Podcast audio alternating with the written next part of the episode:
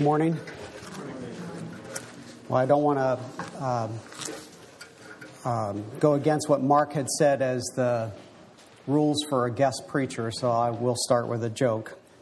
Um, so, this man called the church office and he asked to speak to the head, head hog at the trough. And the church secretary was offended and she says, if you mean the pastor, you're going to have to refer to him as the pastor, but you may not call him the head hog at the trough. And the gentleman said, That's fine. I was just thinking about giving $10,000 to the church building fund.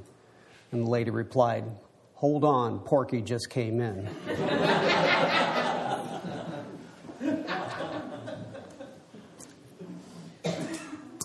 so we already prayed uh, for Dennis, so let's just uh, pray that this message is spoken the way God wants it to be spoken and that you can hear it in the way that you need to hear it.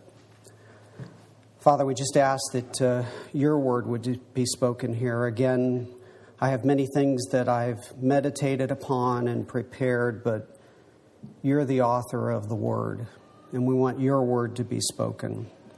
So let me forget about anything that isn't pertinent and let me focus only on what you would have me say. I just ask that your anointing would be both on my speaking and upon all of our hearing. Your word is mighty and powerful, sharper than any, any two edged sword, and has the ability to cut through all the mire and the muck and reach the point that it needs to reach for us. We just ask that that would occur. We ask for the Spirit to guide this process and the Spirit to finish this prayer. And we pray in the name of Jesus. Amen. I want to talk to you about uh, contentment with our identity. I think it's interesting that um, Dennis spoke about our identity in Christ. And contentment is something that's really hard to come by. And specifically, with regard to contentment, I'd like to speak about what hurts contentment, what comes against contentment. Um, and, and I want to make a disclaimer here. This is, this is a word, because I have the privilege of being able to do this, this is a word that I need to hear. So I was able to design, you know how you hear, oh, that word was just for me? Well, I'm designing it that way for me. So, but hopefully it touches other people as well. Um, I got to be honest that it's been a really tough year. I mean, it's not tremendous in the scheme of things. We hear about some of the things that we prayed about here, some terrible things that have occurred within people's lives. I know I haven't suffered the way so many people have. I'm so grateful for that. But I have struggled with migraines since the beginning of the year, and they've been more or less constant and, you know, haven't really gotten a handle on it. I mean, I've got some ideas and it's a very complex thing, and there's a spiritual component. I know that God is using this for my further purification and sanctification. The scripture says that gold is tested in the fire. You know, the fire is heated up, the impurities rise up to the surface. We skim off those impurities, it's heated more, more impurities rise up, and God is certainly doing that in, in my own life. And uh, although it's a difficult process, that's the way in which gold or we are refined. And I don't really like the process, but I believe that on one level that's what's going on. So, you know, God is God and I'm not. Um, psychologically, I know that um, I have a gift of sensitivity, which does me well in terms of being with clients, being compassionate, being understanding of what they go through, and that sensitivity really is a gift that allows me to do what I do. But that sensitivity has its drawbacks. I mean, I feel things very intensely. Uh, I not only have sensitivity, but an intense personality. So when you combine those two, it's, uh, you know, challenging. And I'm learning to develop some boundaries relative to that because I can't let everything in. And yet I, I need to be engaged with people, or otherwise that's not really going to minister to people. So that's a, a balance that I'm working on, and I know that that's part of it. And physically, I know there's some things going on. Um, I'm actually trying, I've been saying no to new clients recently to have the goal of getting an evening break in my two to nine marathon sessions on Mondays and Thursdays so that I can eat and stretch and relax a little bit because at 57 I just can't continue to do that two to nine stretch without a break anymore. And I, that may seem like common sense to many of you, but you know it's I'm kind of thick sometimes, so it's it's hard to get through. So those are some of the things that are going on, and I, as a result, I've been searching for an answer on many different levels. I mean, what's up with this? What are you saying to me? And so I was doing our readings that you know we've scheduled to do throughout the year, and reading through Jeremiah and trudging through Jeremiah. Anybody else trudge through Jeremiah? I mean, he's tough to read. Um, but something really jumped out at me, and I've been meditating on this for uh, probably a month and a half, and it's the first scripture on your sheet. Why is my pain perpetual and my wound incurable, refusing to be healed? Will you indeed be to me like a deceitful brook, like waters that fail and are uncertain? Therefore, thus says the Lord to Jeremiah if you return and give up this mistaken tone of distrust and despair, then I will give you again a settled place of quiet and safety, and you will be my minister. If you separate the precious from the vile, cleansing your own heart from unworthy and unwarranted suspicions concerning God's faithfulness, you shall be my mouthpiece. So this got my attention right away. This is the amplified version. This got my attention right away because of this refusing to be healed. You know, it's just refusing to go away. So I says, well, I got to pay attention here. And then I looked at the the deceitful deceitful brook like waters that fail and are uncertain. Um, sometimes it, the commentary I looked at relative to this says that it's kind of like the streams that are in the desert that dry up in the summer heat, or another commentator said that it's like a mirage. You're walking on the desert and you see, see these heat vapors rising up, and it appears as though it's water, but it's not really water. So sometimes I think, at least in my experience, I'm sure you've had this as well you know, God makes a promise to us and we believe that He's blessing us in a certain way and things are going along, and then all of a sudden it, it kind of dries up. It isn't there, and, and you wonder. Um, and, and we can, if we're not careful, get into a position of distrust and even despair. You know, we start to doubt, and that moves into distrust, and then it moves into despair. And Hope deferred makes the heart sick, so it's a dangerous place to be. Um, you know, and that and the line that really got me was this unworthy and unwarranted suspicions concerning God's faithfulness. I thought, wow. I mean, isn't that if we're really honest, don't we wonder at least at times if God is faithful? when everything falls apart and things terrible happen that you can't understand and that you suffer with, or you watch somebody else suffering. I mean, isn't that what we do, really? Is wonder whether or not He's being faithful? I know I do, and I think it's important, uh, like David, to be emotionally honest with God if we're not emotionally honest, if we don't have a real connection with Him and are really able to tell Him where we're coming from, then what is our relationship? If we just go in and praise the Lord and thank Him, which certainly we need to do, but if we're not able to be honest with Him about this level, then we're not honest. And to the extent that we're not honest, we don't have a real relationship. It's like if I was relating to my wife and there was something between us and I was just telling her normal things and I didn't tell her what was really wrong, we wouldn't be connected until I came clean and, and told her what was going on. And I thought, as I listened to this, I thought, you know, I, I was kind of reminded of the Garden of Eden, and that's the next scripture that's there. It says, Now the serpent was more subtle and crafty than any living creature in the field which the Lord God had made. And he, Satan, said to the woman, Can it really be that God has said, You shall not eat from every tree in the garden? You know, we know what happened after that, but the way it began is Satan said, Can it really be that God has said this? It was a doubt. Are, are you sure God said this?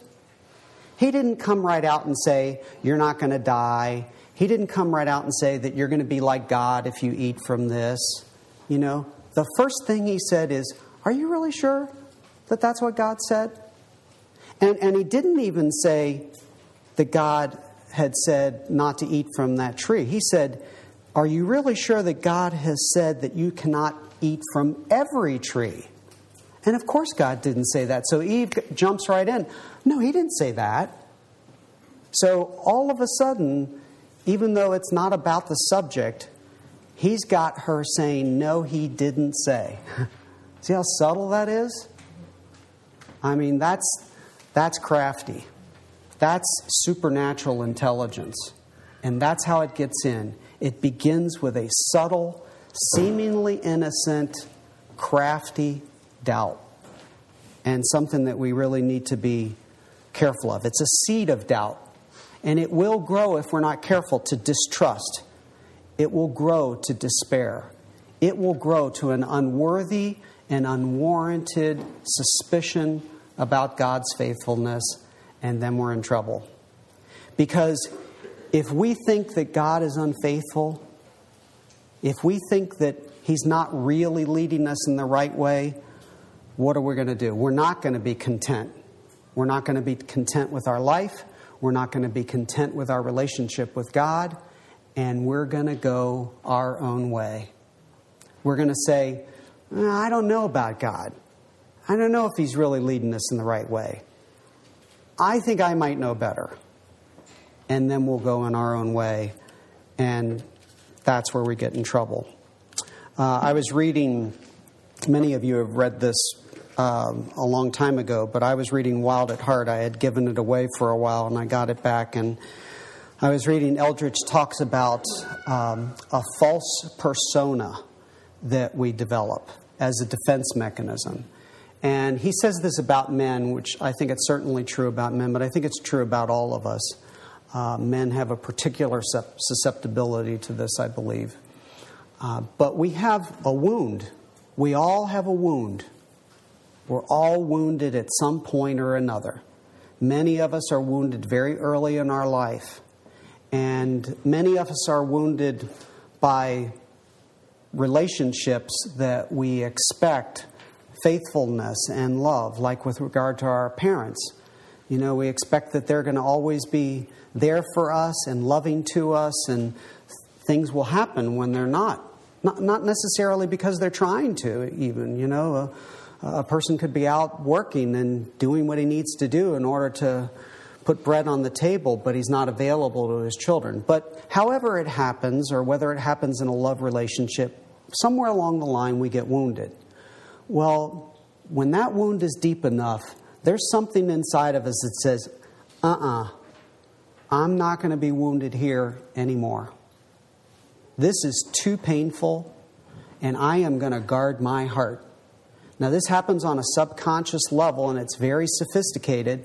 And Eldred says that we develop a persona around this wound as a defense mechanism to protect ourselves from being wounded. Now, it's confusing though because many times we use the giftedness that God has given us to develop this. I mean, I'm fairly good at what I do and usually have the ability to speak well into people's lives and I enjoy what I do, and I, I, think I've been existing for a while in that. And, and, and that's what God wants me to do. I don't want you to give you the impression that this, this is all askew, but I think part of it I've used as a defense mechanism to protect me from some of the deeper things that God wants to reveal to me. Some of it I've used to protect me from greater intimacy that I could have with God, that I could have with my wife and family, that I could have with friends and others. I mean, intimacy is scary. That's where we get wounded. So that's where we develop this. Um, so we go our own way. We develop this persona. We try to control our identity rather than being content with our identity in Christ. We have our own agenda, and it's, it's usually selfish in some way. And God, who respects our freedom, He allows us to do this, and He allows us to make a mess. And it's the mess that hopefully gets our attention and hopefully sooner uh, rather than later. Many times we will get sick and tired and alone, or at least lonely. And when we get to that place, we say, Oh God. And that's what we need to say. I, I want to show a movie clip in a couple of minutes here uh, from Bruce Almighty. And um, Bruce Nolan if you didn't see the movie, um, he did exactly this. He, he had an agenda, right? He wasn't content. He had a wonderful girlfriend whose name was Grace, interestingly enough. And he had a great career. He was really funny. He did these spots for the news that were really good. I mean, people liked it. And he, I think he was in his element, doing what he was supposed to be doing but he wasn't content. He wanted something more, probably because he had a wound. And that's where his ambition came from. He wanted to be the news anchor because that was the, the hot spot. He didn't accept that he had a divine spark within him that was his grace. Um, and what happened was that he lost his goal. Somebody got that spot, kind of did a deceptive thing, and circumstances worked against him, and he lost that news anchor position. He got mad with God. He was yelling at him. He said, Okay, God, now the gloves are off. And, you know, he's, he was praying and he wound up crashing into a thing because he wasn't reading the signs and he threw his prayer beads away and he threw the gloves off and he was ready to duke it out with God. Um, so then God spoke with him, and God gave him his powers for about a week. All his powers. He just said that he couldn't tell people that he was God, and he couldn't mess with free will. And so he started to use these powers, but selfishly. And he got his goal, he got his news anchor position back. But in the process of this, he loses grace, figuratively and literally. He loses his girlfriend who really loved him selflessly. I mean, as selflessly as a person can. And he lost, you know, grace in terms of his life. And, and God allowed that to occur.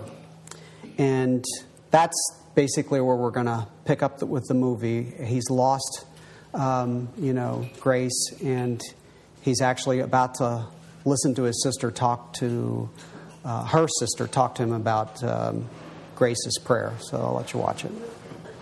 You know, finally, uh, he finally sees how much Grace really loves him. He didn't see that before.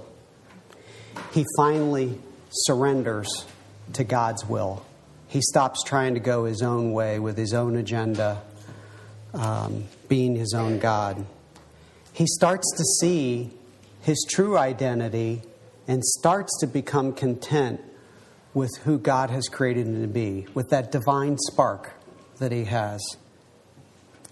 He learns to really pray, a sincere prayer, one that comes from his heart, one that has a selfless concern for her well being in it. And, and he doesn't, in that, he doesn't pray for her to come back, but prays for her to have someone who'll really love her the way he should have and one who will see her always as I do now through your eyes. What a wonderful prayer. I remember when I was in the seminary, I was trying to understand what it was like to really love people. And, you know, I asked God for the ability to love people the way that He loved them, or as near as I could understand that. And toward that end, I asked Him to help me to see people as Christ. You know, the scripture says that whatever you do to the least of these, you do to me. So when we interact with one another, you know, we're interacting with the Lord. So if you have a hard time forgiving someone or a hard time being patient with someone, maybe you can try imagining that you're dealing with Christ. I'm sure that if Jesus walked in here and we saw him and we related to him, we would forget about all of the incidental things that we get so annoyed about and upset with and impatient about, right? And, and yet, that's really what we're dealing with all the time when we deal with one another. That's what the scripture says. Uh, it's not just something that I'm imagining. I used my imagination to try to make the word real, but that's really what's going on. You know, we're only going to be content if we learn contentment. And this is uh, what Paul said in the next scripture from Philippians uh, 4:11. Not that I am implying that I was in any personal want, for I have learned how to be content, satisfied to the point where I am not disturbed or disquieted in whatever state that I am at, that I am, am that I am. Um, you know, this is a process. You don't learn contentment like that. We might get a revelation about it, but we're going to go through a lot of difficulties. Like James says, consider it all joy when you fall into diverse trials and tribulations, knowing that the testing of your faith is going to bring about patience and endurance, which is going to bring you to completion and perfection. I mean, that's a process, and it's not an easy process. It's going through tough times. And so, knowing that, knowing that contentment is going to come as a result of that kind of process, we need grace. We need to run to God which is the next scripture. Um, For we do not have a high priest who is unable to understand and sympathize and have a shared feeling with our weaknesses and infirmities and liability to assaults of temptation, but one who has been tempted in every respect as we are, yet without sinning. Let us then fearlessly and confidently and boldly draw near to the throne of grace the throne of God's unmerited favor to us sinners, that we may receive mercy for our failures and find grace to help in good time for every need, appropriate help, and well timed help, coming just when we need it. I learned a while ago to stop praying for a change in the circumstances. I mean, we, I still do at times, but not as regularly as I used to. But I pray more now for grace and mercy because the promise of God isn't that He's going to change our circumstances or make it easier. He might be using the difficulty of our circumstances to bring us to contentment, to bring us peace. It's just that process. So, what we need is grace and mercy to go through it. And that's what the Word promises us. It promises us that we'll have grace and mercy in our time of need, appropriate, well timed help just when we need it, not before, you know. Many times we want grace for what's going to happen tomorrow, and we don't get it until tomorrow.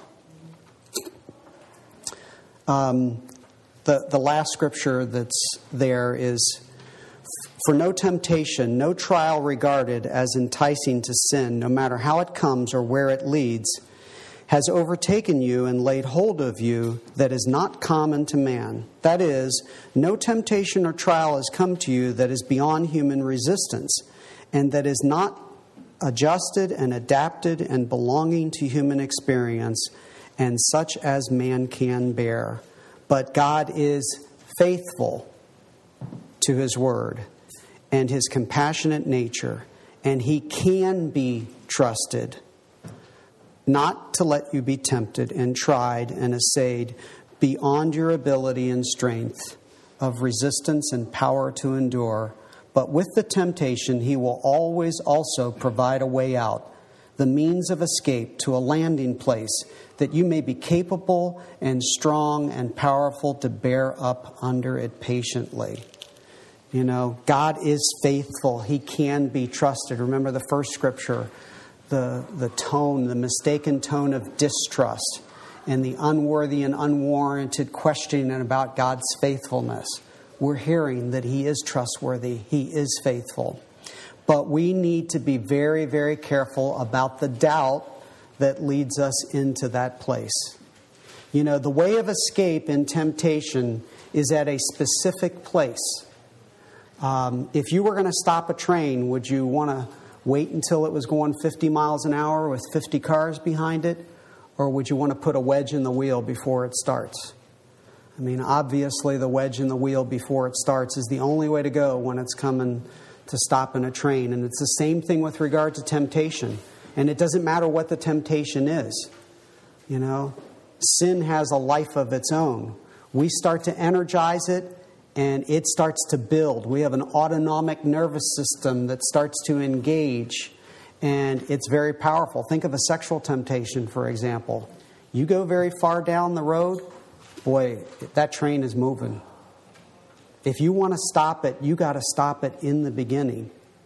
And when that doubt comes, that's the beginning. That's where we need to arrest it. That's where we need to recognize that we're dealing with a demonic force, even though it doesn't seem that way. An innocent little doubt. Can it really be that God has said this? You know, it doesn't seem that big of a deal. It seems kind of benign, but it's not. And that's where we have the way of escape. That's where we're promised to have grace and mercy to deal with it. And that's where we need to be able to deal with it. Uh, the last scripture I just noted, I didn't uh, have room to list it out, but I'd like to read it to you because we need wisdom about this. And James tells us if any of you is deficient in wisdom, let him ask of the giving God who gives to everyone liberally and ungrudgingly without reproaching or fault finding, and it will be given him. Only it must be in faith that he asks, with no wavering, no hesitating, no doubting. For the one who wavers, hesitates, doubts, is like the billowing surge out at sea that is blown hither and thither and tossed in the wind. For truly, let not such a person imagine that he will receive anything he asks for from the Lord. For being as he is, a man of two minds, hesitating, dubious, irresolute, he is unstable and unreliable and uncertain about everything he thinks, feels, and decides. You know, what came to me is that uh, if I go out on a boat, I get seasick. And uh, if, if we're going to be unstable, if we're going to be in this doubting mode, it's going to make us sick. It really will. So I'd like to uh, leave you with something that I found in. Um, uh, Matthew Henry Concise's commentary about Jeremiah's uh, scripture that we talked. He said, The Lord called the prophet to cease from his distrust and to return to his work. So sometimes we need to pray specifically against doubt, take authority over it. Uh, sometimes we just don't, we should just give it any attention. You know, doubt comes by okay, we recognize what it is, where it comes from, and return to your work. You know, I heard a definition of faithfulness is doing the last thing that God told you to do. So, what, what has God told you to do? Who has God told you to be? What divine spark do you have? What is inside of you that you know is uniquely created by God? Live that. Be that person. And when doubts come that go against that, return to what God has told you. If He gives you a new direction in the future, fine. Make sure it's Him. Test and discern the spirits. But until you know that God is changing your direction, stay faithful on the course that He's given you. Be content with who He's created you to be. You know, we're in Christ, we're God's child, we're Christ's friend. We've been redeemed and forgiven of all of our sins. We've been bought with a price. We belong to God. We're established, anointed, and sealed by the Holy Ghost. You know, that's something that we can be content with. Father, I just ask that you would uh, sink this word into our hearts, that you would allow us to meditate upon it that you would allow us to see who we are in Christ Jesus, your Son, that we would learn to be content with what you have given us. I thank you for your anointing and the way that you work in our lives. We ask for the Holy Spirit to complete this whole process for us and complete this prayer. And we pray in the name of Jesus. Amen. Uh, just one final thing. I, my son um, asked me last night what I was speaking about, and I said contentment. And he said, I don't know if he asked what I meant by it. And I said, you know, being content. And he said, You mean wanting what you have? And I said, Yeah. So um, that's what we that's what we want to do. We want to want what we have. Uh, I'd like to close with uh, Philippians 4, 6 to, and 7 as a kind of benediction. This is also from uh, the Amplified. Do not fret or have any anxiety about anything, but in every circumstance and in everything, by prayer and petition, definite requests, with thanksgiving, continue to make your wants known to God. And God's peace shall be yours, that tranquil state of soul, assured of its salvation through Christ, and so fearing nothing from God and being content with its earthly lot of whatever sort that is, that peace, which transcends all understanding, shall garrison and mount guard over your hearts in minds in Christ Jesus. Have a great day.